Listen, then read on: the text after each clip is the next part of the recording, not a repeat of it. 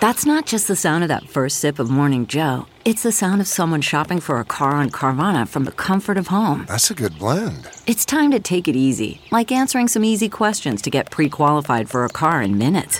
Talk about starting the morning right. Just like customizing your terms so your car fits your budget. Mm-mm-mm. Visit Carvana dot com or download the app to experience car shopping the way it should be. Convenient, comfortable. Ah. Ah. The comfort of your favorite seat is now your comfy car selling command center, thanks to Carvana. It doesn't get any better than this. Your favorite seat's the best spot in the house. Make it even better by entering your license plate or V I N and getting a real offer in minutes. There really is no place like home. And speaking of home, Carvana will pick up your car from yours after you finalize your offer. Visit Carvana dot com or download the app and sell your car from your comfy place. The following podcast is a Dear Media production. Welcome back to another episode of the Career Contessa podcast, your shortcut to being more fulfilled, healthy, and successful at work. I'm your host, Lauren McGowan, and today I'm joined by Doctor Sasha Shokrian to discuss procrastination, an annoying label and behavior many of us probably struggle with. Turns out procrastination has a lot less to do with your time management skills and way more to do with your relationships as a child. Get ready for some therapy vibes, but they will be totally worth it because they're going to be very transformational. And now this is the Career Contessa podcast.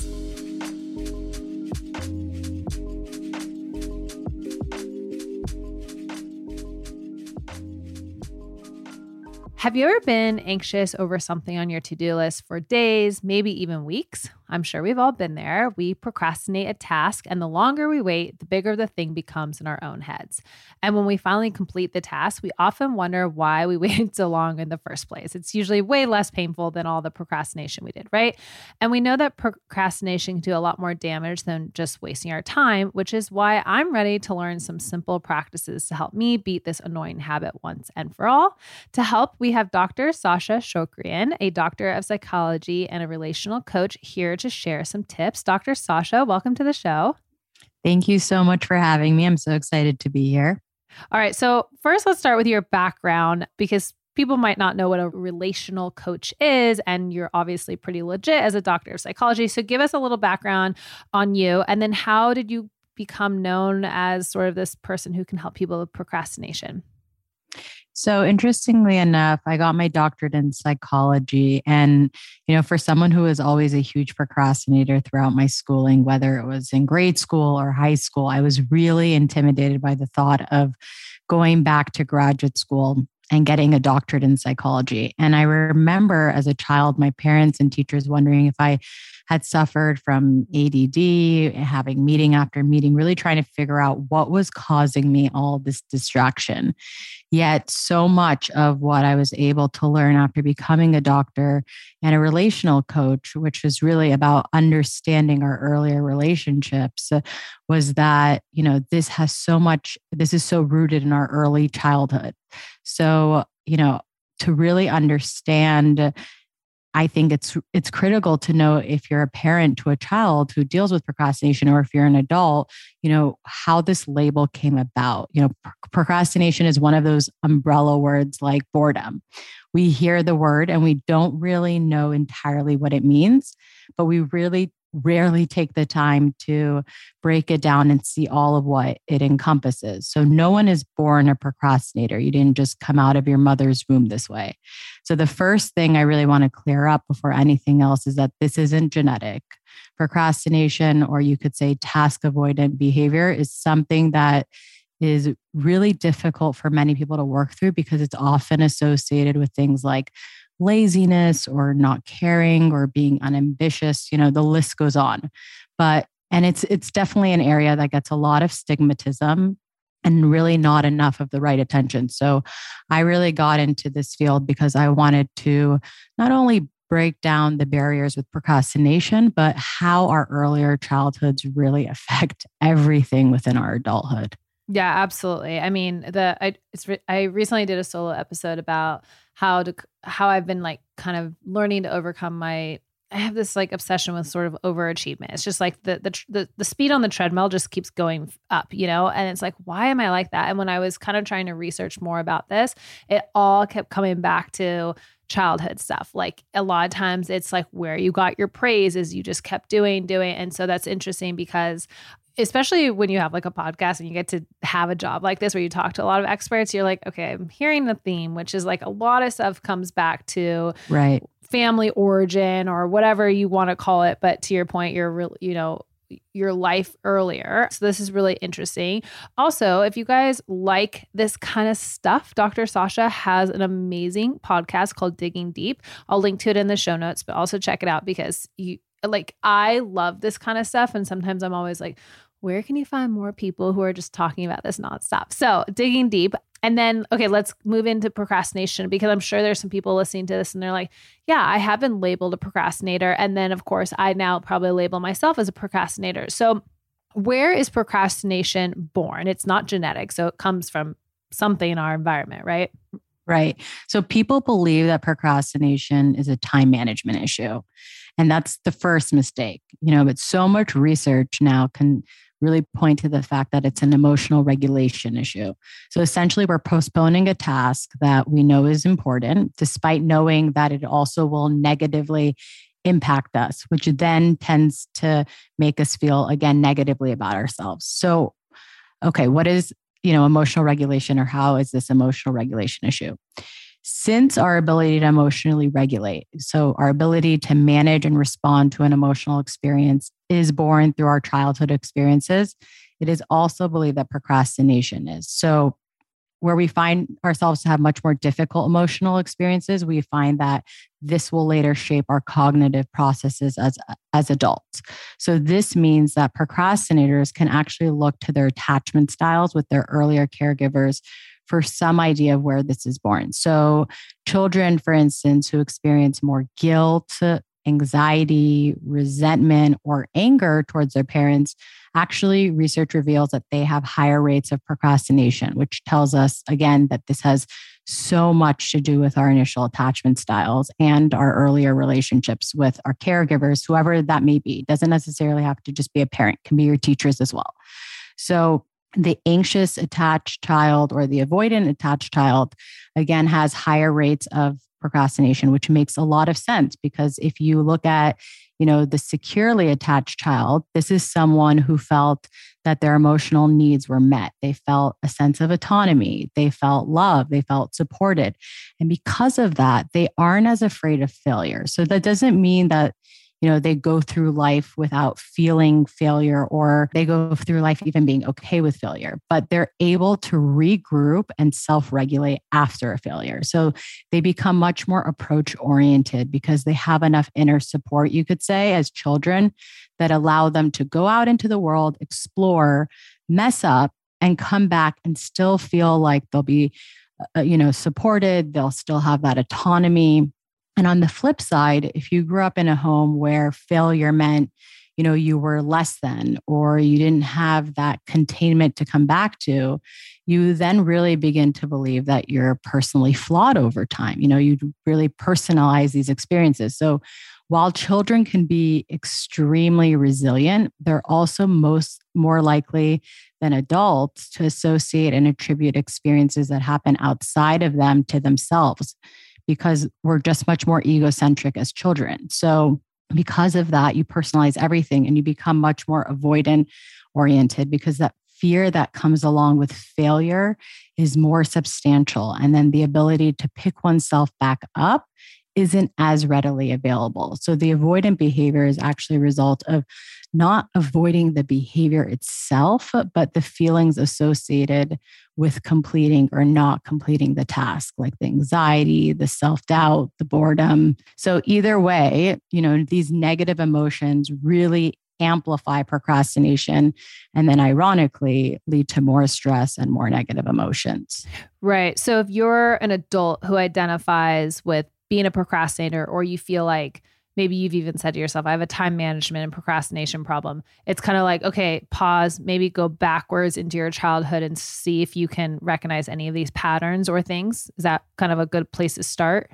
Definitely. And you really want to go back anytime you're experiencing some sort of dysfunctional emotion or behavior and really understand the source of where that was born. And is it still yours to hold as an adult? And procrastination is one of those big ones that, you know, doesn't often get paired with looking back into our childhoods because people want to make it a time management issue, but it is mm-hmm. so highly connected to our emotions. So step one in sort of overcoming procrastination is like recognizing where it stems from, you think, versus like just addressing one hundred percent, yeah. a to-do list situation.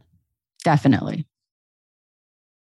Clare is an innovative new e-commerce paint startup that takes the hassle out of paint shopping with a streamlined selection of designer curated colors, peel and stick swatches, and premium paint and supplies, delivered straight to your door. Clare is a Black woman-owned business run by interior designer Nicole Gibbons. Nicole saw that the traditional paint shopping experience was outdated and full of hassle, so she decided to create a better brand and a whole new experience that's easier, faster, and more convenient, not to mention more inspiring. Clare also offers ultra-premium paint that's healthier for your home and the environment. With an interior designer at the helm, Clare brings an expert point of view on color and design, which sets the brand apart from other paint companies. Unlike traditional paint brands, which overwhelm you with thousands of colors, Clare focuses on fewer, better colors expertly curated through an interior designer's lens. If you need a little help choosing a paint color, you can try Clare Color Genius, a fun two-minute quiz that's like having an interior designer help you choose your paint color. You answer a few easy questions about your space and your style, and Clare delivers a personalized paint color recommendation for you. With Clare, you can find everything you need to choose paint color and tackle your paint project with confidence without leaving your home. From the products to inspiration, tips, and tutorials, it's literally a one-stop shop. I use Clare to help me pick my office color. Visit Clare at w w w dot clare dot com slash Contessa to get started, and use the code Contessa, C O N T E S S A, to receive five dollars off your first gallon of paint. One more time, that's w w w dot clare dot com slash Contessa. Clare is spelled C L A R E. And then you want to use the code Contessa for five dollars off. So that's C O N T E S S A. All right, now back to the show.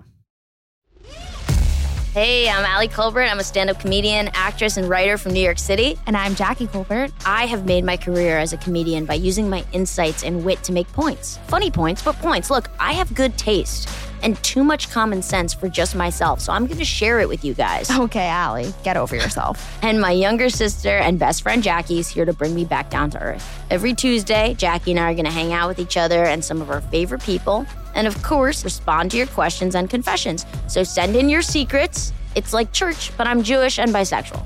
Tune in every Tuesday for a new episode. Subscribe, rate, review. You know the drill.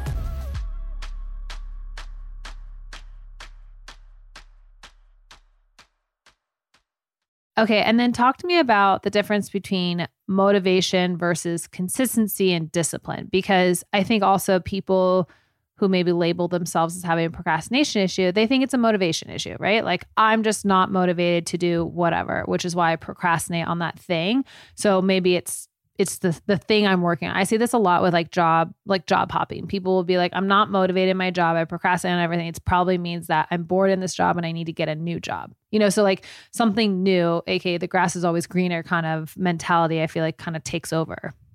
Right. So motivation and staying disciplined, you're right, are words that are used very interchangeably, but they're vastly different. And they're also both connected to our ability to self-regulate. So, I mean, one could argue that everything is, but motivation really can be thought of as the initial stage. So it's really about selecting goals and committing to them based off of some expected value. So with motivation, we talk about two words: intrinsic, which means, you know, it's internally, personally rewarding to you, or extrinsic, which means that it is externally, you're being externally rewarded or punished even for something. So for example, a child studying for a test because they're afraid of their parents' punishment is a form of extrinsic motivation. On the other side, volition, which refers to really the next stage of really planning and enacting behaviors in pursuit of that goal. In other words, motivation is really about wanting, whereas volition is actually our willingness to take action towards a goal. A goal. So volition is much more connected to discipline. And what's really, really interesting about all of this is that extrinsic motivation actually diminishes our intrinsic motivation, which is really, really interesting to think about. I actually find this is the most interesting part of the research. So if we're actually doing something that we love because we're internally motivated by it, and over time we're getting, you know, externally rewarded for whatever that is, it actually decreases your internal motivation in the future, and, and it diminishes your enjoyment of the task. So motivation aside, discipline on the other end has a lot more to do with kind of sitting in discomfort. And yeah. believe it or not, is actually an even greater predictor of academic performance than I Q is. You know, the twist here is that while discipline is also something that's fostered in childhood, it can be learned at any time. It's not waiting for it to feel right. It actually requires us to challenge the discomfort, and the action actually precedes the motivation. So unlike motivation, discipline is actually a verb. You know, we as humans are creatures of habit. So a huge part of discipline is consistently showing up despite the discomfort. And like, of course, therapy or coaching is a huge help because it really allows you to break down the emotional thought pattern and really remove some of its pattern over time.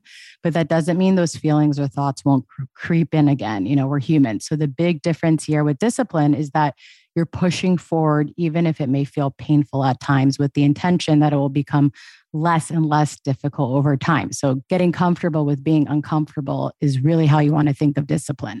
Mm-hmm.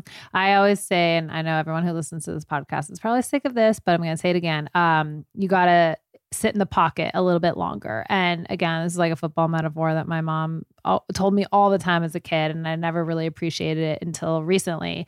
And it's just all about being uncomfortable with the uncomfortable. And again, as someone who gets to like kind of I guess talk to a lot of experts about this and research it, that's another common theme I'm seeing, which is it's not that you won't fail. It's not that you won't be uncomfortable, which is, I think, the the opposite, which is like a lot of people are striving for that. Like you feel like you've made it if you get to be comfortable all the time. But the reality is, is like, well, life is going to have constant discomfort. So how how can you sit in it and kind of ride that wave? Um, and I'm sure self-regulation and of emotions is a big piece of that. But it's interesting that you're describing the difference between motivation and discipline. It almost feels like if I was going to If I was like going to work with a therapist, or if I got this, you know, a genie came down and was like, here are the three, like, I'll grant you three wishes. It's like, you'd almost want to wish to be a person who has discipline, right? Would that be more valuable than being a person who, I don't know, has external motivation in their life, like a lot of it or something?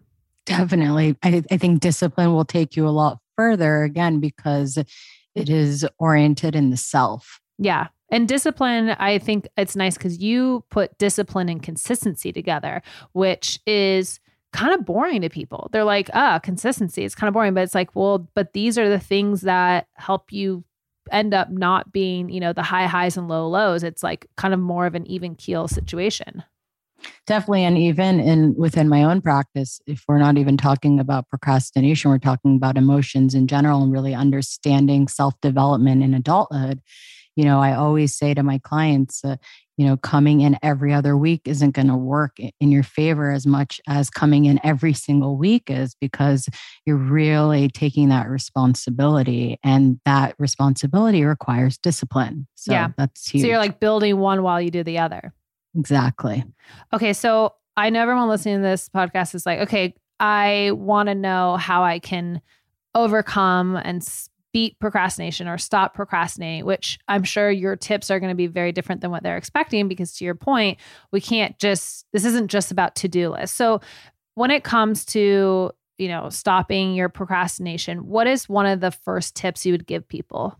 Yeah. So the first thing really of gaining control, again, requires us to go back into our childhood and understand how these systems were formed. So what were our attachment styles?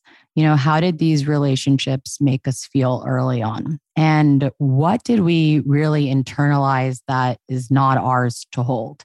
That's a huge piece here. Again, you know, what did we internalize from our relationships with our parents, maybe instances in school that is not holding true as an adult, but still, of course, feels very ingrained within our minds. One other piece here is working towards understanding perfectionism is really not a goal, and beginning to value the process of doing things because it makes us feel good about ourselves as opposed to what it makes us look like from the outside. So this is, again, you know, the reason why I say going back is so important. This is going to require us knowing what makes us feel good. So a lot of people don't even know what a lot makes them feel good because they've been so motivated by like you know, an outcome. Doing... Exactly. So mm-hmm. really learning to value our own needs and desires as opposed to someone else's is going to be a big piece of how to initially go back. The idea here is that you want to build more self-acceptance and more self-love. And that's going to require really understanding where a lot of these initial thoughts were, you know, created. So kind of the first practice, which this doesn't have to take you a really long time, is answer these questions for yourself. It might be something that you ask, you know, re- you know, repeat, I guess, like you ask yourself these questions every week to try to understand more and more. But in terms of like taking the time to sit down and ask yourself these questions, that's a first tip. And in, in my opinion, that's not like a super long practice that you need to do. You could do that with like fifteen, twenty minutes a day or something like that. I would even say that it's also a lifelong practice. It's like yeah. constantly, uh, that's going to be constantly changing as you are an adult. You know, you're yeah. still self-developing every single year. So I think it's something that you're constantly asking yourself, what is it that you value? What is it that you desire? How is that different from last year? And really just kind of building this relationship the same way you would date someone. You're dating yourself and really understanding, you know, what it is that you care most about. Mm-hmm. So what's your second tip for overcoming procrastination? So from a much more behavioral perspective, which I think a lot of people, you know, like to hold on to because it gives them techniques and tactics, you really want to ask yourself, you want to first really acknowledge the procrastination. So what is it that I'm putting off and why? So first, you just want to acknowledge what that may be. And then you want to ask yourself, how long have I been putting this off for? So again, that's going to be going back to where this was born. So how long have I been avoiding this specific thing? And then you want to understand the connection to the emotion that you're avo- avoiding. So, you know, you'd ask yourself, what is this task bringing up for you? So do you fear, you know, maybe the feeling of boredom that may come up? Do you fear, you know, doubt that may come up? Do you fear anxiety? Do you fear the failure or all of the above? You know, you really want to understand what emotion is connected to it. You're breaking all of this down. And then the next question is, what is the behavior that usually comes up and represses these feelings? So, you know, is that instant gratification of going on Instagram or on Facebook or, you know, eating or whatever it may be? So what are you doing instead of the behavior?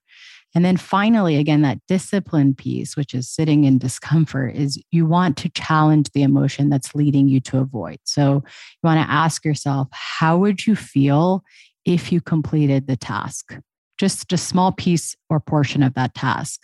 You know, if you're afraid of being viewed as inadequate, you know, really break down what it would mean to feel that way. And what evidence do you have that these thoughts that you've internalized so early on are actually true? So you want to begin to really then challenge the emotions and feelings that are associated with it. Wow. I love that. And what about a third tip? Last, last tip for beating procrastination. It could be behavioral, emotional. We'll take anything. Sure, sure. As a last tip, I would say, you know, again, from a behavioral point of view, a really, you know, simple way is breaking down larger goals into smaller tasks so they just become less intimidating to us. So, you know, if you're writing an essay, you want to start, for example, with an outline. Or even me, when I'm creating a podcast, you know, I don't necessarily, you know, start with all the questions, but I first decide like, what's the mission or goal with this episode? You know, what kind of guest do I want for this episode? And then I break it down into smaller and smaller decisions. So you want to break down larger things into smaller parts. And then what's really helpful for a procrastinator is to outline what that day looks like for you, just as a parent would really come up with a schedule for their child. So this is a huge form of reparenting that can be extremely, extremely useful. It's called the Pomodoro technique. And essentially you have yourself, you know, working for, you know, twenty-five to thirty minutes and then breaking for ten and then kind of repeating that for, you know, four segments. So it really allows you to have, again, that schedule, and that schedule mimics that containment that we didn't have in childhood and gives it to us as an adult. You're really giving yourself that containment you needed earlier. Wow. These are amazing. I'm, it's funny. I'm actually procrastinating working on a podcast episode outline. So this is very good information at the right time for me in terms of overcoming procrastination. And I really love the approach of breaking it down to smaller tasks. I think that's always works. There's actually someone we interviewed on our show, maybe uh, this must have been during COVID. So twenty twenty, it's been a while, Ashira Gill, and she has this thing called the fifteen minute win.